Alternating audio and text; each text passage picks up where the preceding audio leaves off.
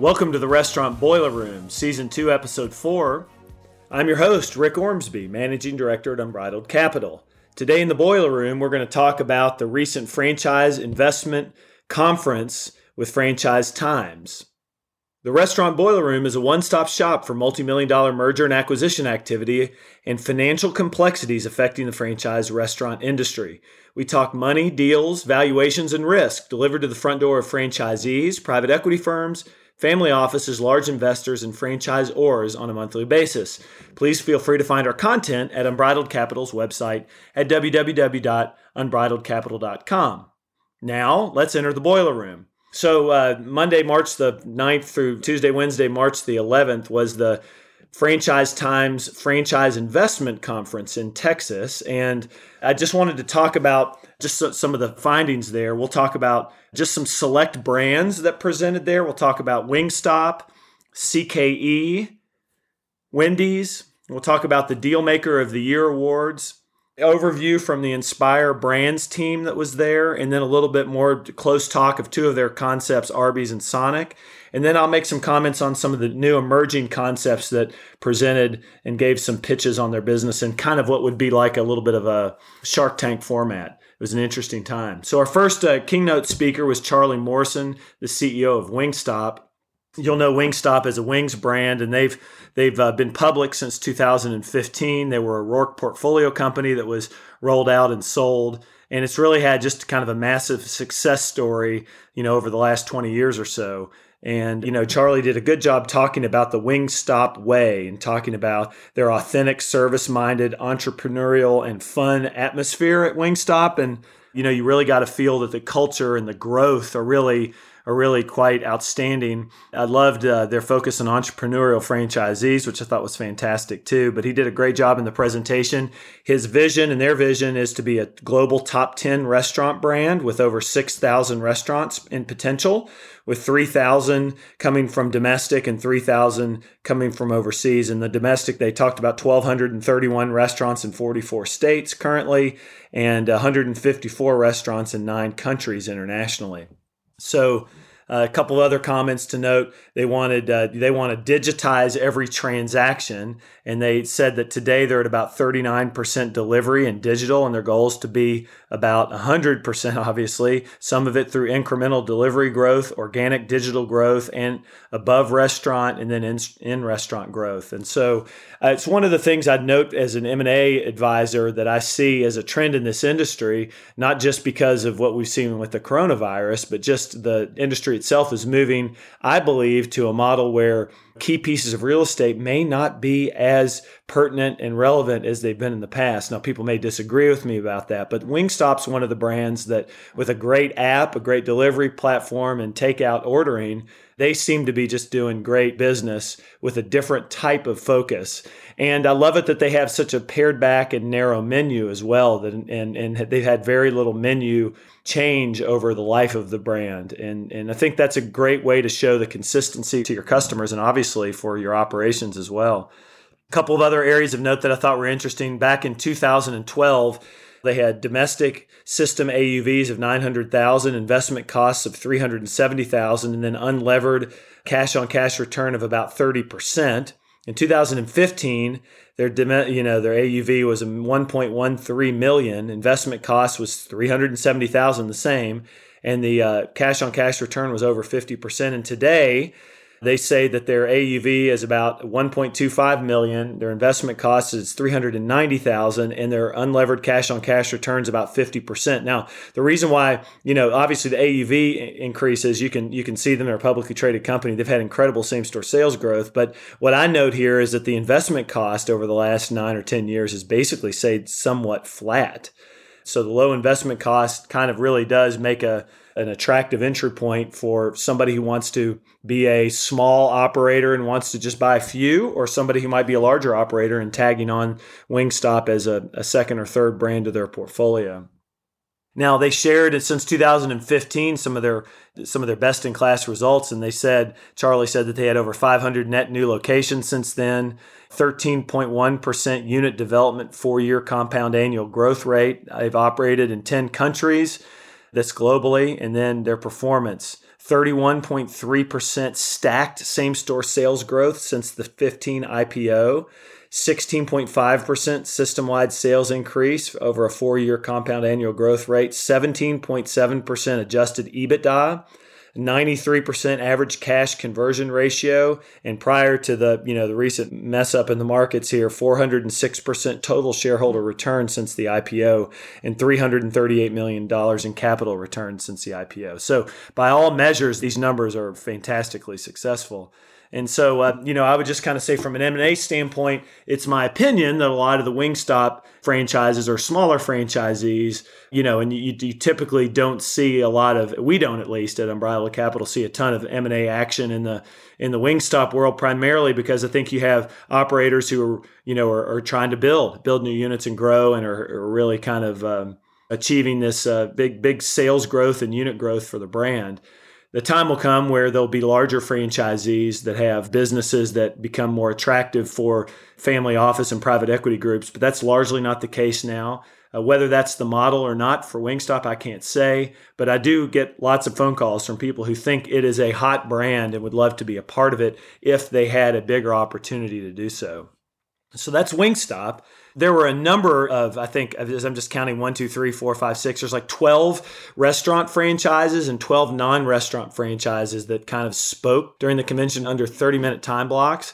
You know, obviously listen to most of them, but can't talk about all of them here. Instead, I want to just pick several select ones. So, Jim Sullivan, who works for uh, CKE, which is the franchisor of uh, Carl's Jr. and Hardee's, he spoke and, you know, very familiar with the brand as a child and as a, as a young adult in Kentucky here. Hardee's were all and are all around us.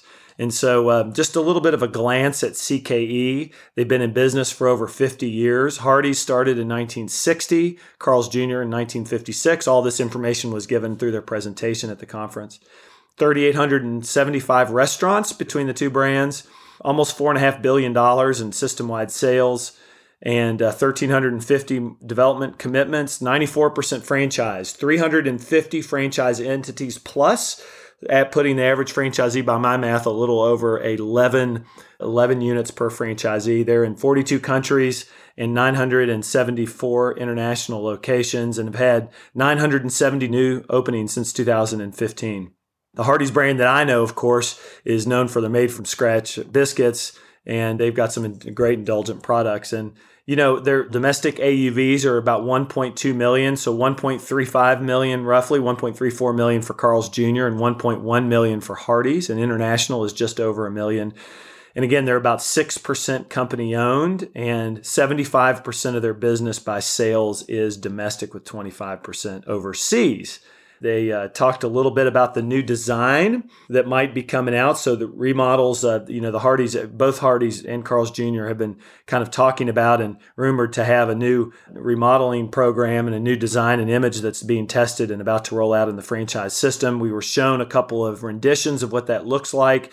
The hope is that the costs are reasonable. From looking at a couple before and after pictures, I would say that they look like they're they're uh, substantial but not overly substantial remodels from a cost perspective. So that might be a good thing. And the hope is that the results will be indicative of increased sales and and, and will be something that will inspire and enthuse the franchise space to remodel in those brands those brands have uh, been a little bit uh, languishing over the last couple of years. They, they, you know, they've had their challenges for sure. So we look forward to seeing seeing their uh, reemergence hopefully in the next several years. And certainly there was some optimism from the CKE folks about the future of both brands.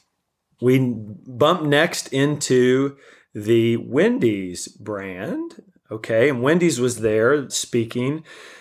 And we, uh, listed, you know, they just had just some key points there. There's a lot of optimism in Wendy's around the new breakfast, of course, and the hope that that's going to drive sales. And they were going to use those sales from breakfast to promote breakfast as well. That was kind of the hope and some some scuttlebutt around the convention. They were talking about nine years of same store sales growth in the Wendy's brand and an average AUV of a million seven now. Their new image activation, were they, they said at the year end 2019, were 58% completed, and they had 182 global openings in 2019, 107 of which were domestic, and and then if I do the math right here, I guess that means 75 are international. And we saw some of the pictures of their new image activation, and some of the buildings indeed look gorgeous. and they were really excited about both breakfast and development. In the M&A world, Wendy's continues to be a very desirable brand. You know, not quite as desirable, obviously, as Taco Bell, but uh, but certainly on the second tier and and in the top echelon of brands that franchisees would like to acquire, especially family office and private equity groups that are looking for big big portfolio assets to acquire. With the healthy same store sales growth and kind of a, a pretty stable base and a good management team and a nice value proposition as well and a heavy focus in the Midwest away from a lot of the big minimum wage states. I think Wendy's continues to be a brand that's going to attract the attention of investors and lenders and buyers and, and the whole M&A circuit.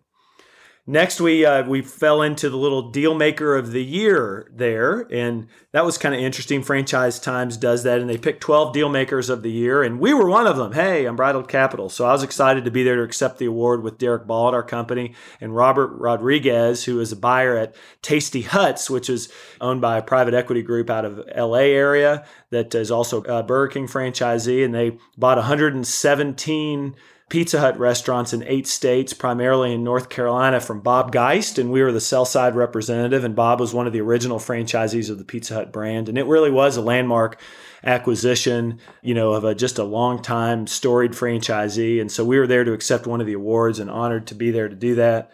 Let me talk about a little bit of the other awards. You had Ace Hardware bought some, uh, you know, bought bought some units. It looks like we had a Wendy's group that did a buyout. We had some big news with Chicken Salad Chick. CEO Scott Deviney was there, and they attracted a you know a PE firm, Brentwood Associates, buying out their old financial partners, and they really had a great story of growth. And so we're kind of excited to see what happens with Chicken Ch- Salad Chick, which I believe was started in Auburn, Alabama, and I have a sister-in-law there who who I think knows the founder. So it's a pretty cool story about how quickly they've grown you had uh, a group that um, a Taco Bell group, franchisee group that that came into the system, Vantage Edge Partners, that invested in a long long known Taco Bell and KFC franchise this last year that won one of the awards. You had a fitness deal that made it. You had a modern acupuncture kind of deal that uh, attracted some equity in the marketplace. Another award was Premium Service Brands acquired KitchenWise, Maid Right, and Renew Crew. Self Esteem Brands picked up Anytime Fitness and Waxing the City. Sun Holdings, led by Guillermo Perales, bought a bunch of locations and rights to the uh, McAlister's Deli brand. Then you had WKS Restaurant Group, which acquired a you know almost hundred Denny's. So all in all, it's kind of indicative of what I would say across the entire franchise industry, not just restaurants, but across the entire industry. you saw you know kind of a proliferation of deals happening in the middle market space with franchisees across whether it was restaurants or whether it was you heard uh, gym you know kind of fitness companies you heard other types of health and wellness companies as well and so I think this is a this is a continued push into M&A across all franchises. Someone told me that 30%, I don't know that these numbers are right, but that 30% of franchising is now outside of restaurants in the United States and of course it's growing at a much higher clip than restaurants are. So something to continue to notice as this convention and others uh, show the the strength of the of the uh, non-restaurant franchises as something for the future we talked a little bit about Inspired. And so the Inspired team, Burt Lane and Joe Sieve, came and they talked about the five concepts that Inspire has Arby's, Buffalo Wild Wings, Sonic, Jimmy John's, and Rusty Taco. And uh, just to give you a little bit of uh, background, Arby's has four billion in sales uh, system wide, 3,500 units, 66% franchise owned. Buffalo Wild Wings 3.8 billion in system sales, 1280 units and 50% franchise owned. This is from their documentation in the presentation. Sonic had four, has 4.7 billion, which interestingly makes them the largest of all of their brands, with 3,526 units, 94% franchise owned. Jimmy John's has 2.1 billion in system-wide sales with 2,787 units and 98% franchise owned, and then Rusty Taco has 29 million dollars in system-wide sales with 33 restaurants and 73 percent franchise owned. And they talked a little bit about the Inspire operating model and platform, which I thought was interesting. And how, and you know, Joe very clearly said that hey, they're you know opportunistic and potentially looking at new brands to acquire as well, which is no surprise to anyone listening to this who knows about their company, a portfolio company, I guess, of Roark Brands. But They talked about scalable shared services as part of their operating model. So they obviously acquire a restaurant concept and then they fold in the finance, corporate HR, legal, construction, enterprise IT, communications, all these facility management, all these different pieces.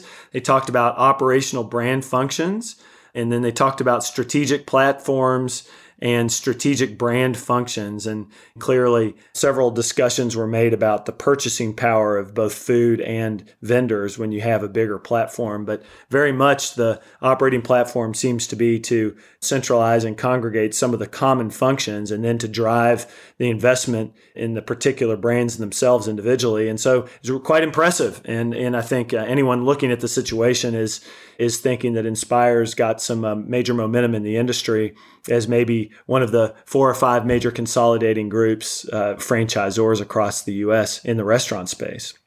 Then we went into a little discussion on Arby's with their $4 billion in system wide sales, 3,500 restaurants, 291 franchisees, 1.18 million system AUVs, and nine years of same store sales increases. Uh, which I thought was impressive, and kind of a little bit about their model being a little more fast casual, but they call it fast crafted, which is a mix between quick service and fast casual. So the Arby's brand obviously has has done really really well over the last few years. Its AUVs have come up, you know, substantially. Their story's not quite like I was talking Wingstop earlier, but nonetheless, I mean, it's it's it's still very much a very steady rise as the brand has really been under great leadership and done just a great job. So with 3,500 units and fairly heavily amount of corporate ownership for that brand too, with the franchisees owning a majority but not a substantial majority of those of those restaurants. You know, I'd say you would expect continued acceleration of development in that brand, and hopefully they can keep their momentum alive too. A lot of people call me asking for Arby's acquisitions. There aren't too many out there. And uh, there aren't too many platform like acquisitions either of decent scale once you take out a couple of the really big franchisees who've trained at, transacted recently. And then you, and then of course you take out the corporate owned stores. So that remains a brand that I think people are keeping their eyes on for, for not only consolidation, but for investment and growth for the future. And then we had a, just a couple more on this uh, on this podcast. One is Sonic. Sonic 4.7 million in system sales. You know the Inspired folks were talking to us about it. So I started in, in Shawnee, Oklahoma. 65 years of brand heritage, 316 franchisees. 56% of sales come from beverages, snacks, and frozen treats. And uh, they've got a very diverse menu. Obviously, they say the most diverse menu in QSR which is a positive and maybe a negative for operations. 3,526 restaurants. They have a really nice, you know, app and digital platform. I think that's really going to be a key to their growth. And they have a nice menu board potential with the new Pops POS upgrades that they've done in all of the car hops and the locations that have them he, they showed us a little rendition and rendering of maybe a new Sonic image and, and and remodel for the future. I think it was a prototype type design that, that the folks even said is brand new off the press, and you know, but uh, it, it looks beautiful. And I just think in general, there seems to be quite a bit of optimism about the Sonic brand. This is the newest brand to the Inspire folks. And so we'll see how that folds into their portfolio. But I've known the Sonic brand for a long time and know many of the franchisees. And, and I just think it's a, it's a brand that has been, um, that has done a great job regionally. They're very distinct and unique in what they do.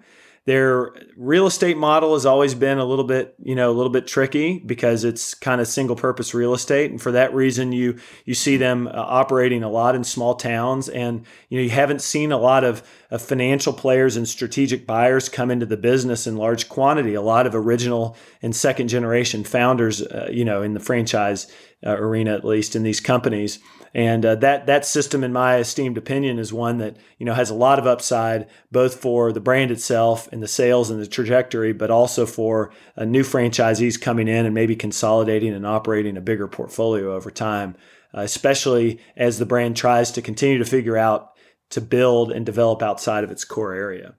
last thing I would, I guess, I would say just a little quick walk down down some of the franchise businesses that were there that are brand new or were smaller and, and just kind of pitching their story. And I found that quite exciting, right? So we had Venture X that came out and they were a kind of a shared space platform uh, for office space and workspace.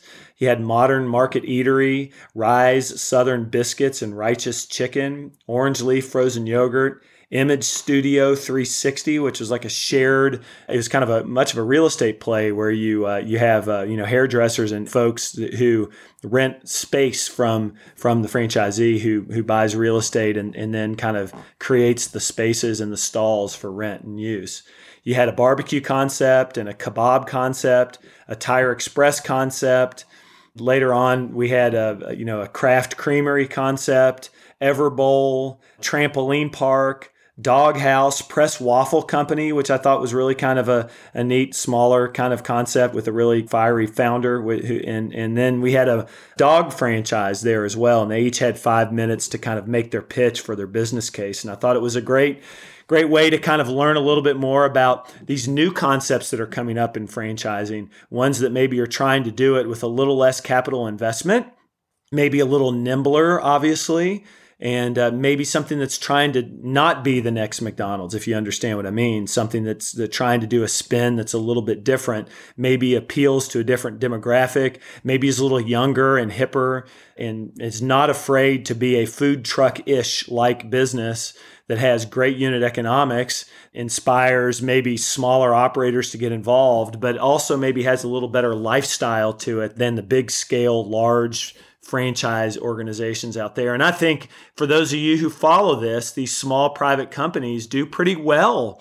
So typically a founder will will have one unit and then they'll get a second or a third or fourth unit maybe in place. And in this market, now we're at the end of the upcycle here obviously, but in this market, investors and buyers will come in with capital and pay very big multiples of EBITDA for really smaller 10 sub 10 unit franchise or concepts if they can get a majority ownership and uh, you know if the results have been good. So i will tell you if you listen to this or just eat at some of these new concepts across the country i tell the founders all the time i say guys and gals what you want to do is you have to have 100% success in your first six or seven or eight units you don't want to have two losers and five winners in your stores whatever concept it is because it doesn't show well obviously if if you have failures in your first few. It puts puzzling looks on the faces of investors. So be very cautious. If you've got a great concept and you've got one or two units that have done really well, don't jump too quickly to a new market or to a questionable piece of real estate or a questionable investment. Be conservative and go slowly at first and make sure those first six to seven units are successful. Don't franchise too soon. In many cases, you might not choose to franchise at all in the first couple of years of starting your new concept and if you do it, whether company development or through franchising, and you do it early in the life cycle of the brand, make sure not to start your first your first unit in oh let's say the East Coast, and then your second your second market out on the West Coast, because you're going to lose. You know you, what you're trying to build is a little bit of marketing and a little bit of brand awareness and a little bit of synergies from an operational and training standpoint. And I've seen so many small franchisors do the opposite, which they build up a, a couple of markets that, that have really been successful. And then they have a buddy who lives in Phoenix, 2000 years, you know, miles away. And, and they sell him some franchises or a joint venture. And then it goes out there and it's like starting afresh once again. And it just doesn't do as well. And then your storyline is not a good storyline for an investment group. But nonetheless, these small franchisors have a lot of energy, have a lot of promise. A lot of them, interestingly, are pitching their businesses as a way to be a second or third franchise platform to a financial sponsor's portfolio. And that's smart because a lot of these financial sponsors, private equity and family office groups, they want two or three legs of the stool. And even increasingly, as I'm watching these days, you keep hearing these guys talking about non-restaurant, non-restaurant. So so I think that's wise. If you have one of those concepts, the way you have to appeal to a large family office back group is uh, they don't they don't necessarily like to put money in the slow snail's pace development mode. They want to acquire EBITDA, right? In many cases. So the model of buying a five or six unit concept and then employing tons of capital against it for a bunch of slow unit development is somewhat is somewhat of a distracting model for a large group. So if you're in that situation, you have to be the type of brand, I think, that makes it easy for a 100 unit Pizza Hut franchisee in Florida to be able to put your brand easily from an operational standpoint, from a real estate standpoint, from a diversification standpoint, really right within the same trade areas that that franchisee operates. And that is the way that you overcome this notion of, of having to buy an idea that may have 10 units nationwide and then having to sink money into it, you know, for a slow but steady return you have to appeal to their trade area and be complementary to what they're doing on Main and Main and XYZ City, USA. So I hope you enjoyed that. It was a it was a great convention and thank you so much for listening today. In closing, thanks so much for entering the boiler room today. You can find our podcasts on iTunes, Google Play, Stitcher, and Spotify. If you like these podcasts, please listen, rate, and review. I also encourage you to visit our website at www.unbridledcapital.com for the best franchise M&A and financial resources in the industry. Our website includes podcasts, videos, white papers, webinars, and a list of our M&A transactions. Please note that neither Rick Ormsby nor Unbridled Capital give legal, financial, or tax advice. These podcasts represent opinions that may be prepared and have been prepared for informational purposes only. We expressly disclaim any and all liabilities that may be based on such information, errors therein, or omissions therefrom.